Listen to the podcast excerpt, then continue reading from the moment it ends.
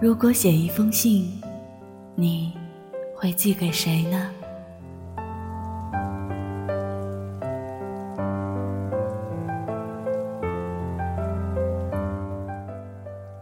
如果写一封信，写完了，你会不会和我一样不敢寄出去呢？或者收信人的地址已经换了无数次，你早就没有正确的联络方式了？又或者只有这样，才敢安安心心的写完，再寄给想要寄给的人吧。寄信人啊，你知不知道有些人已不在？翻越万水千山，无法被起风的爱。陌生人啊，你是不是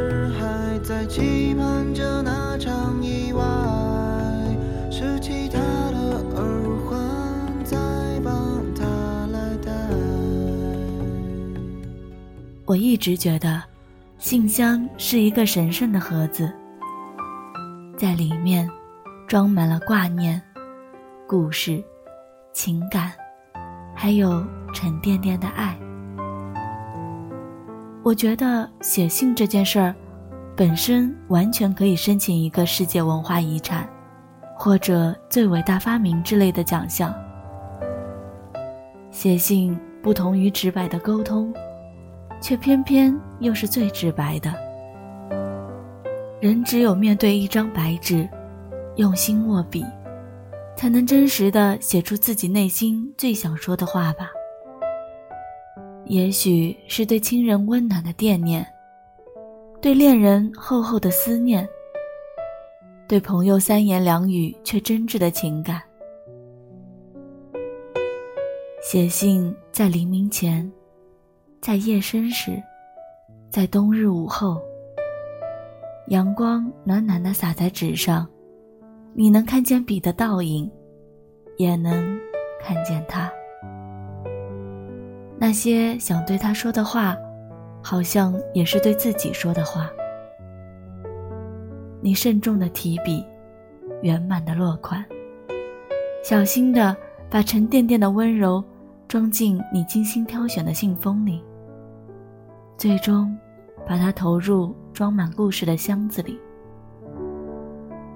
所有的信，在那里相遇，也在那里分离。就像那些年里，你和他，我和你，你会等待回信，你知道，他一定会回来，会带着更多的温暖，更多的故事，用最熟悉的口吻拥抱你每一个不眠的夜晚。想到这里，想到你，但我不想写信，我想走到你面前拥抱你。信需要拆封，而我会将自己掏空，交给你。余生不写信，我会把自己留在你的余生里。